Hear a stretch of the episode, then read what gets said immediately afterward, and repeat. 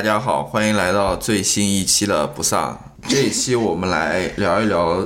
最近正在上映的一部电影，呃，《全知道》。嗯嗯顺便聊一聊狗狗宠物对，你看聊到哪儿聊到。聊到哪儿是哪儿了啊？那这部电影其实在美国应该上映一段时间了，可能国内的话最近才上映，最近才上映的。然后我们过去看了两次了，已经。嗯然后你这个然后也是，好吧，那然后，那我们就开始聊吧。啊，那你喜不喜欢这个电影呢？我是这样想的，我 想了之后说，我觉得这部电影，我是很喜欢他的那种，你为什么用用用？用 用比较专业的话来说，就是我比较喜欢他的视听语言。我 但是呢，但是呢，我对于他的这个故事吧，那那这一个般就是这个就是韦斯安德森所有电影的，所有电影的一个特点，在你看来，嗯，共性就是故事比较薄弱，但是他的美学价值啊，或者说是用你所说的视听语言，它确实是可以。有些人觉得可以弥补这个这些对，所以总体下来，我我我觉得这部电影还是挺好看的，就我不会觉得说不怎么样，但是可能如果故事它能够再强一点的话，我觉得就是一个很完美的一个作品。那那你来说吧，你说先说一下整体感受吧。我是很喜欢的，因为我是一个韦斯安德森吹嘛，就是就是我非常喜欢他之前。呃，拍过的几乎所有的电影，但是我也知道他的这个电影，它是有一定的怎么说叫 learning curve，就是说你第一部看上去的时候，你会有不习惯，或者说是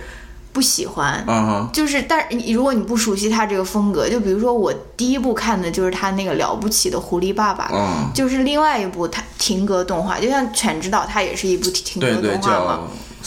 叫叫 slow stop 啊 Stop，哎呀，我忘了，反正就是停格动画，就一帧一帧。motion。一哦对，stop stop motion 一帧一帧的那样拍出来的啊。他那个了不起的狐狸爸爸也是那样，然后也是一个以动物为主角，但是讲述的是那种家庭啊，或者说是呃有一些人类化的一种那种话题的。然后我记得我当时看第一部《了不起狐狸爸爸》，大概是大学的时候在紫金上面下的吧。嗯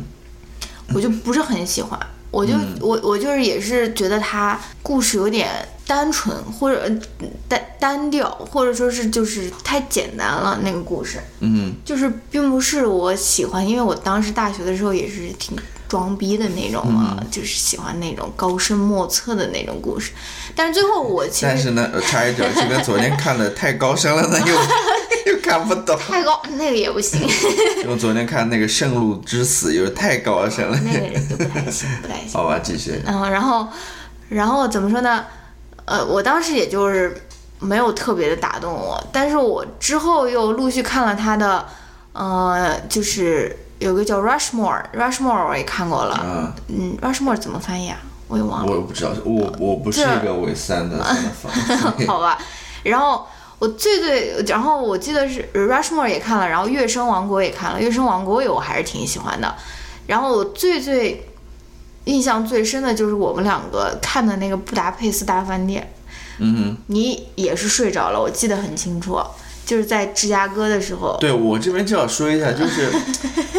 就跟你说的有一个 learning curve 或者什么，嗯但是我对于布达佩斯大饭店，我感觉。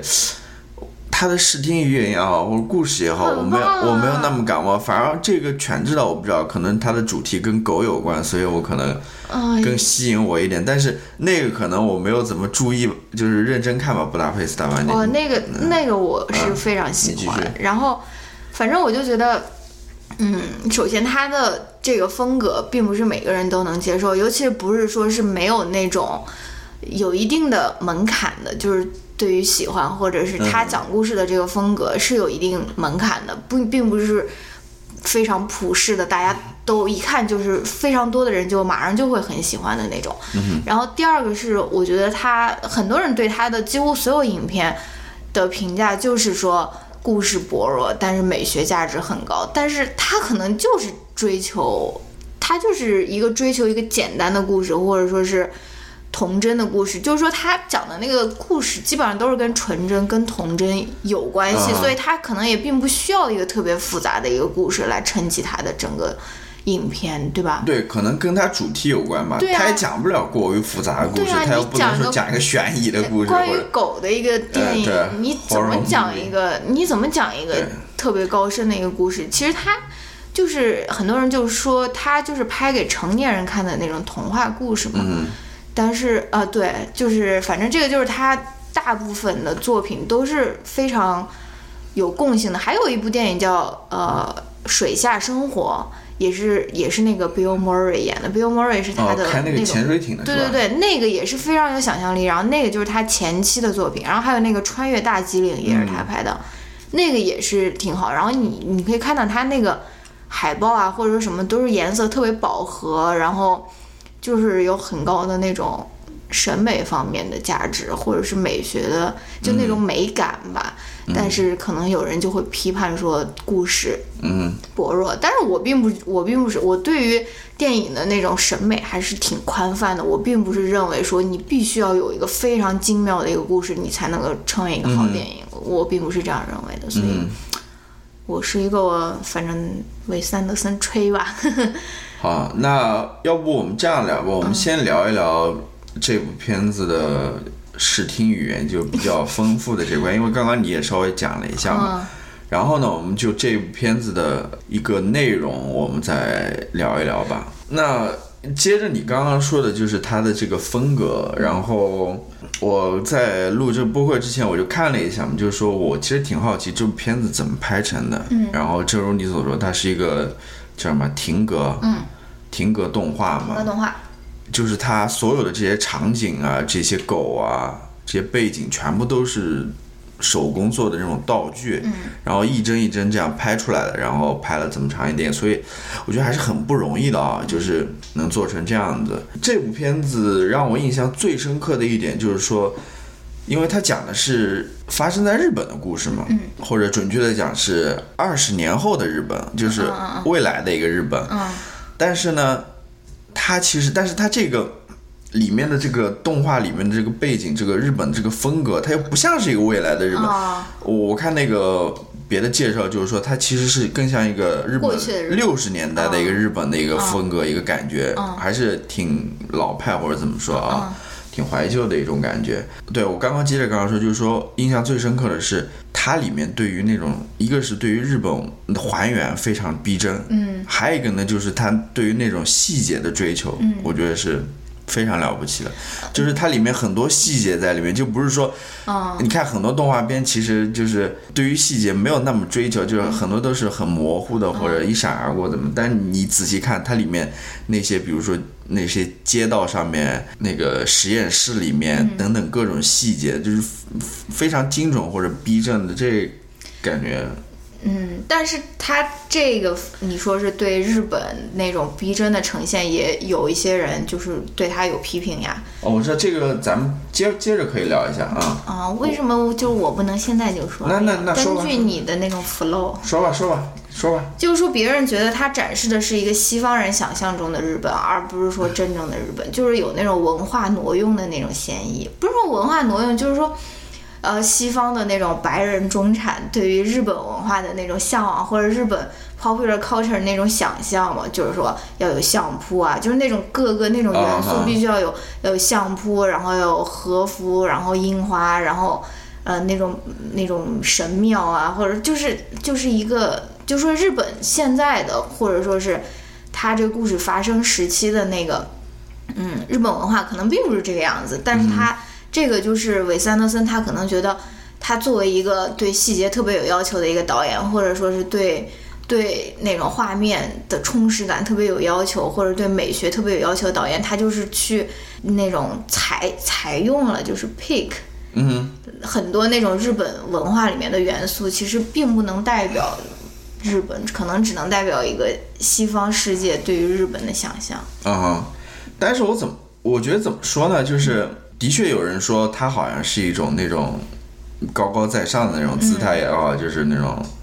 白人的那种对于日本的那种想象也好，或者理解也好，呃，这怎么说呢？我之前看到那个《The New Yorker》上面有一篇文章，里面也谈到了一些这个。当然，他那个作者是一个日本人了，应该是，或者是一个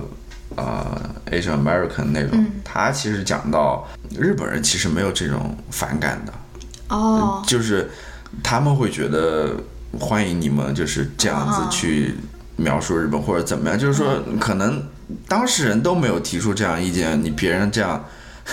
周围人反而在这边说这。第一个是这个，第二个就是说他其实觉得，呃，韦斯安德森对于日本并没有说有那种你所理解那种高高在上那种姿态啊，那种。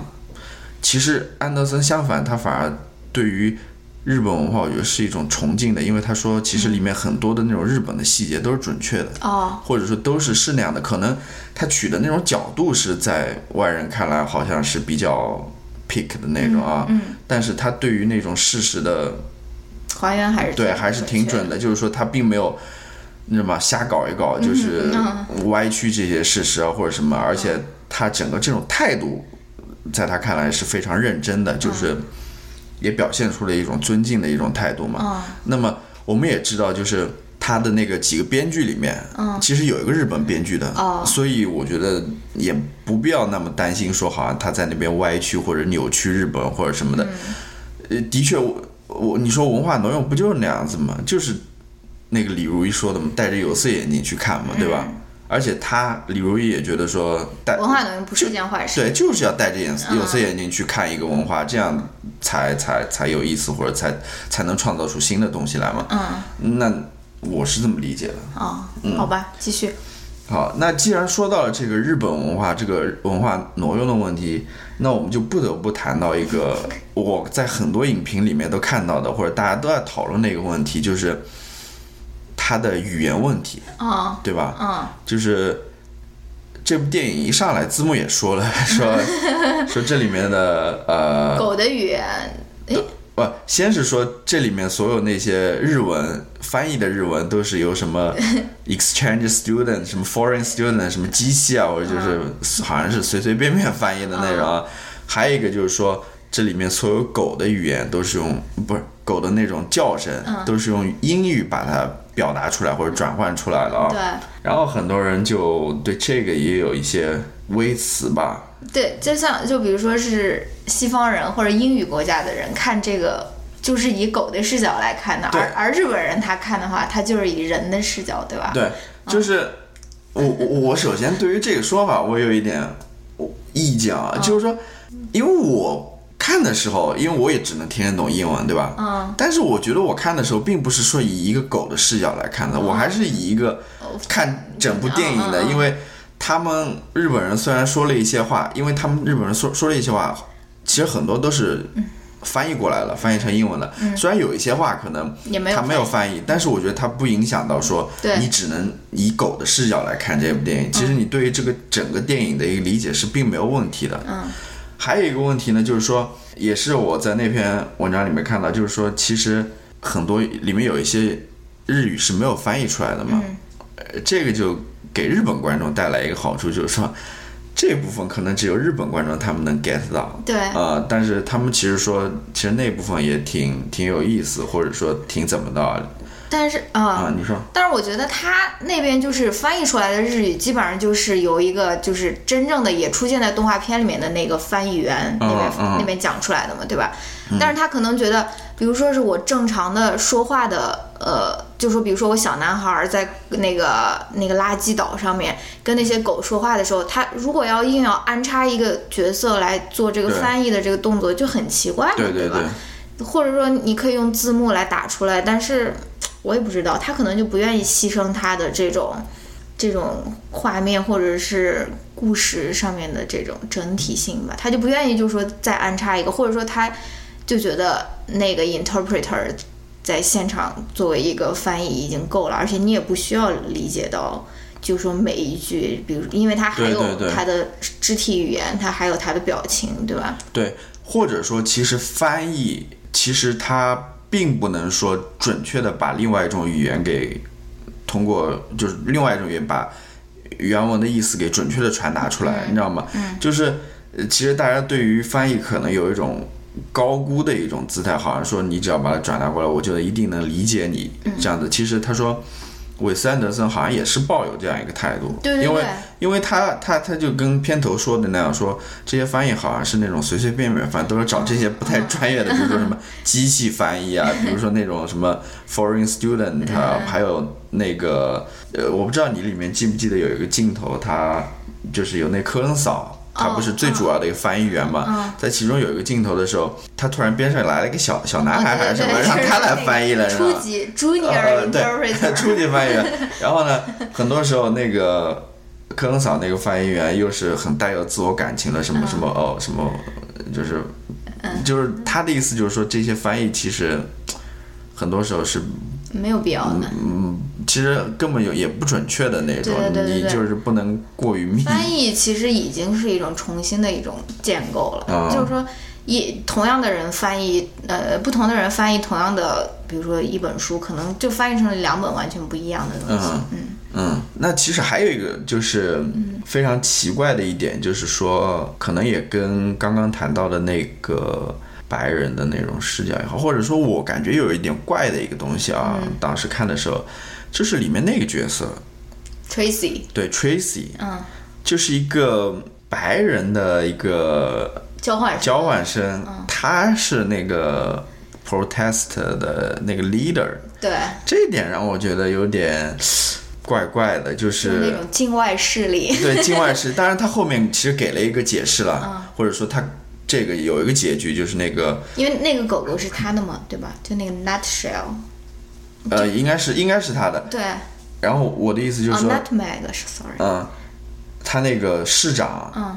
他在快结尾的时候，他们进来抗议的时候，他不是说你是境外势力嘛？嗯然后最后把他的那个学生 visa 签证给给给给废掉了嘛，然后让他回去了嘛。嗯其实这里面是有一个交代的，但是你就觉得他作为一个外国人不应该那么积极的参与。不是积极参与，就是说。其实这个人刻画的很像，我觉得美国学生可能就是 有有这么一股子那种抗议的劲嘛。嗯但我觉得为什么要放这样一个角色在这边？就是或者说，嗯，那我觉得他可能就是我这个，当然我过度解读啊，嗯就是他想要，就是说明一种，就是可能人和动物之间的连接是一种超越国界的，就是说这他，因为他抗议的就是把狗狗流放到那个垃圾岛上面去嘛，嗯对吧？所以他可能是想说，这个也有一个超越国界的一个情感在这边，但是我我就是在瞎讲了，嗯哼，我不知道是不是是不是真的是这样子了。嗯或者因为它毕竟还是一部就是美国片嘛，啊，他可能他可能也需要这个角色，然后对给他拉近一下跟嗯观众的距离。嗯，但是呢，里面有一个非常还还还是关于这个角色啊，里面有一个非常有意思一点，就是说这个 Tracy 他是在里面都是说英文的，啊，但是好像那些日本人也能听得懂他说英文，你哦，对，是吧？但是呢，那些日本人回答呢又是用日语回答的，哦，呃，然后这个就也有点意思啊，就是所以你也可能从另外一点，但是但是他跟他那个住在那个家里面的那个给他送牛奶那个嗯老奶奶跟他讲话，他就是用日文，啊。我也不知道了。啊，好吧，可能他意思是那些学生的文化水平比较高，可以听懂吧？或者说日本人可能能听懂你的日文，但是说的他他他不愿意跟你讲，嗯，嗯，他还是用日日语来回答你。嗯，好，那那对于这个电影里面描述的那种人和动物的关系，你能不能够产生共鸣呢？我能够产生共鸣。嗯我其实我知道，就是我看了一下豆瓣嘛，嗯来之前，然后很多人都在那边讨论这里面的那个政治隐喻啊，就是政治的因素在里面，的确有一点，就是那个市长他怎么叫什么 con- conspiracy theory 嘛，嗯。就怎么勾搭其他一些人，然后为了自己的利益密谋嘛，把狗狗赶出去，然后怎么样？当然，我觉得你可以去讨论这一点啦，但是我觉得这个故事这个电影不是讲这个东西的，它它跟政治不是政治不是它的最主要的一个讲述的点。那最主要讲述点是什么？我觉得最主要的讲述的点是发生在故事最后面，它有一个总结吧，意思就是说还是讲人和狗的关系。嗯，就是说狗其实是人类最好的伙伙伴嘛。嗯，那我们怎么能这样对待它们？意思就是说把它们全部放逐到那个垃圾岛上，然后最后把它们全部都毒死呢，对吧？我不记得应该有这么一句，意思就是说我们怎么对待这些狗，其实从另外一个侧面也就展现了就是 who we are 嘛，就是我们到底是怎样的人嘛。我们这么残忍的去对待这些狗的话，并不是说因为是狗的原因就就就怎么样，其实正是因为我们这样对待狗，其实从侧面。展现了我们其实是非常残忍的人，作作为了人类。对，但是我我其实不同意你的那一点，就是说，我觉得这还是有一定政治意味的。就是狗只是作为一个，就是它要建构一个 conspiracy theory，它作为一个牺牲品嘛。嗯。但这个牺牲品可以不是狗啊，就是说可以是很多其他的人，比如说你投射到现现代的国家，可能是穆斯林，可能是那种难民。就是说，他见过这个 conspiracy theory，他总是要就说是 exclude 一部分的一部分的人或者是动物。他在这个电影里面，他可能是狗，而且而且我也很，所以我觉得他还是有一定的政治意味在这边。虽然说不是很浓，而且你也可以完全不从这个角度来理解这个故事吧，对吧？嗯。然后，嗯，然后我就觉得。这个电影看完，很多人又开始有那种非常陈旧的讨论，就是说你是一个猫党还是一个狗党，对吧？看完这个就说啊，狗党应该是什么主宰世界千秋万代或者什么，就会有这种这种还是非常陈陈旧的一个讨论。当然，我不是说是没有意义的，但是。我就是我我我虽然是养了一条狗，对吧？但是我其实并不喜欢把狗和猫对立起来，因为我也很喜欢猫猫。这可是我们的狗狗不是特别喜欢猫猫，所以我可能就养不了养不了猫。但是我是觉得，嗯，与其说是这部电影讲述的是更多的是人和狗的关系，当然它是讲述的是人和狗的关系，因为狗是作为这个 conspiracy theory 它的一个牺牲品嘛，所以它主要要刻画它们的关系。但是我是觉得人和动物的关系都是一种非常美好、非常怎么？你可能跟鳄鱼可能不是那种，但是，但是我就觉得，宠物吧，也不是说宠物 in general，就是动物和人的一个关系，其实是非常有意思的一个话题，对吧？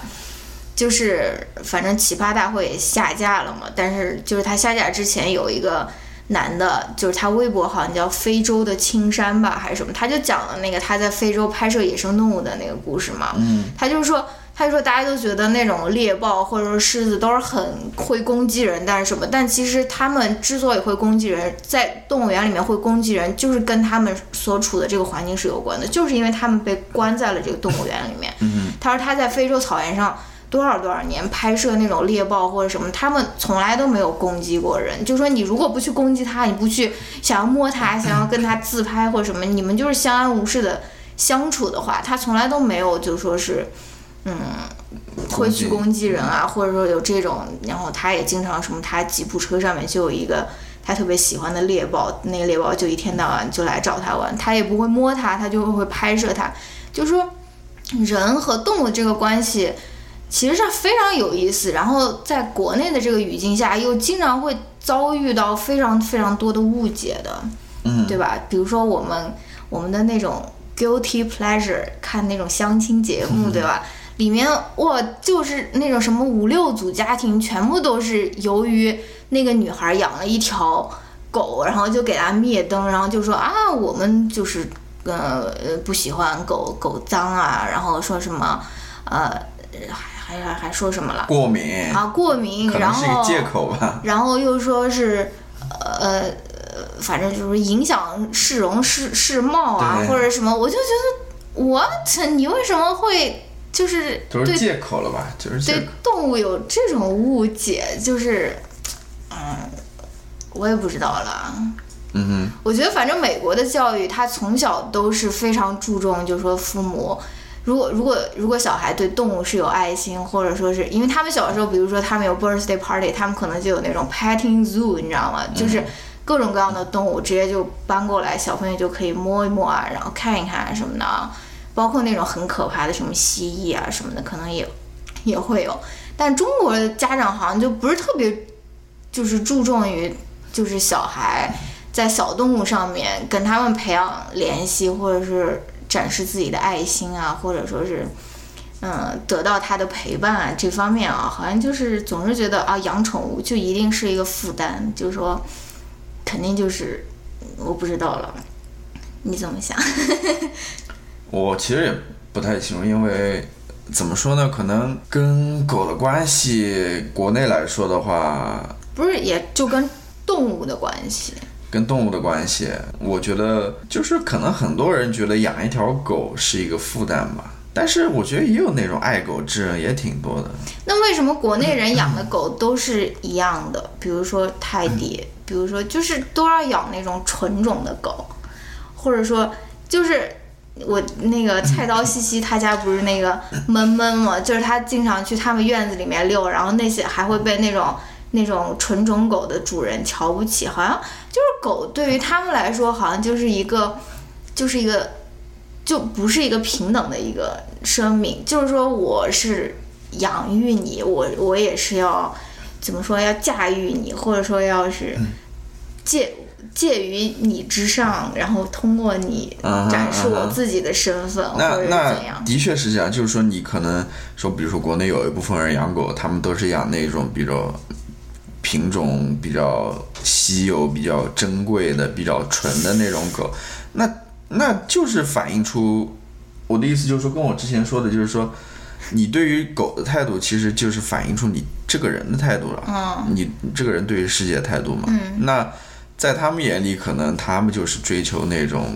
地位等级，有这种有这种意识在那边的啊。嗯。然后对于那种小土狗，可能就是看不上眼的那种。嗯。然后，呃，因为你恰好也是反映出他们这个人。对待这个世界的这种态度吧，嗯，因为你看，我们去狗公园，基本上大家养的都是那种杂种的那种小狗狗，可能，嗯，有非常少数的人可能还养德牧啊，或者养的金毛啊，或者是拉布拉多。我看见也有人养，也有人养，可能怎么说呢？我感觉可能美国人还是，我觉得美国人对于狗的态度或者宠物的态度，我不讲其他动物态度，我可能。理解的更少一点，他们可能更多的是把这些东西真的是把它当做是自己家庭成员的，嗯。啊，而不是说只是自己的一个宠物而已，嗯，好像用某些人话来说，就是更低等的一个东西来说。宠物这个名字就很让人讨厌啊！宠物就是感觉好像就是啊，怎么样？人类施舍你一下，逗你，你要让我开心啊，或者什么的。但是我觉得跟小动物相处，就说是，就说能够学到的东西，其实还是非常多的，而且不仅仅是就说是对于它生活习性的了解，或者说什么，就是真正能够得到对于人生的感悟。我我不知道你有没有啊？你可能并没有，但是我我还是有一些，比如说小动物，它那种专注，就是我特别想要的得到的，就是啊，它看到一个什么东西，它就。真的，它就会一直盯在那边看啊，对吧？然后它那种洒脱，就是说，哎，别人不跟他玩，他也自己就哎又去找别人玩，没有那种思想包袱。那要不今天就先讨论到这边，关于这部电影，我们下面进入下面一个环节，推荐环节吧。你有什么要推荐的？你先推荐吧。你先，我先推荐，好吧？我其实，在看这部电影的时候，或者说看完之后，你跟我讲说，Casey 嘛，Casey Neistat，他说好像是韦斯安德森是他的一个什么，说是他的灵感来源，一个灵感来源。我后来想了一想，我发现的确两个人挺像的，一个是他们这种风格，尤其是拍视频的这种风格，跟 K C n e s t 相比的话。你就会觉得他们都是那种非常注重于细节也好，或者说注重于那种创造也好。我是什么感觉呢？就是你这部《犬之岛》，它所有的这些背景啊，或者这些就是这个电影里面的所有这些狗啊、背景啊，都是那种纯手工打造的嘛，就是有一种非常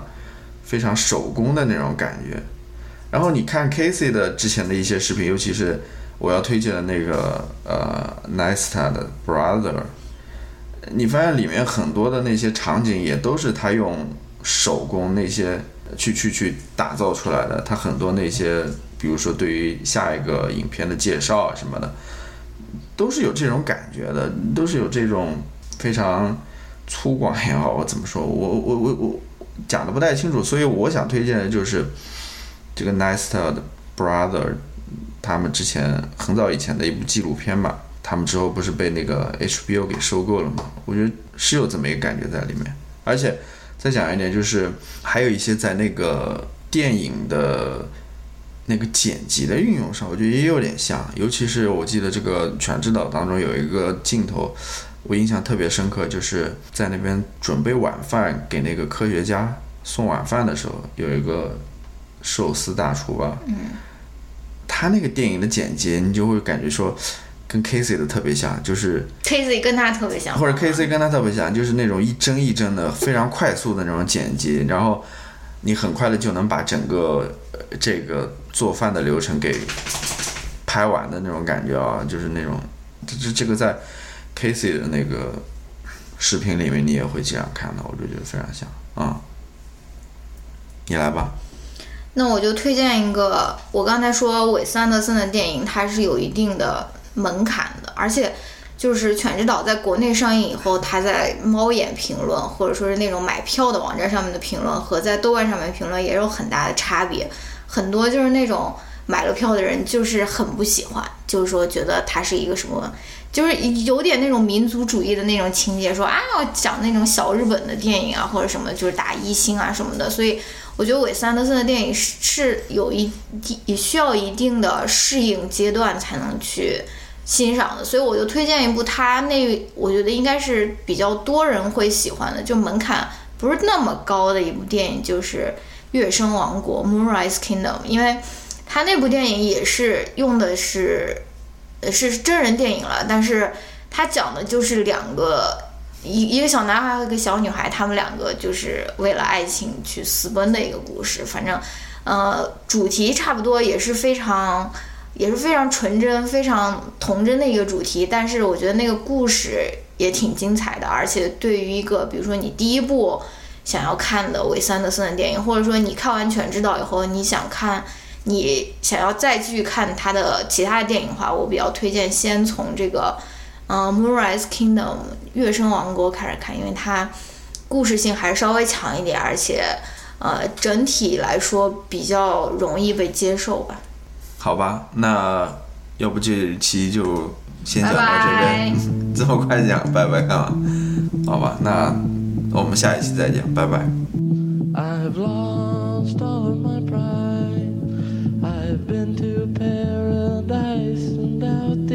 side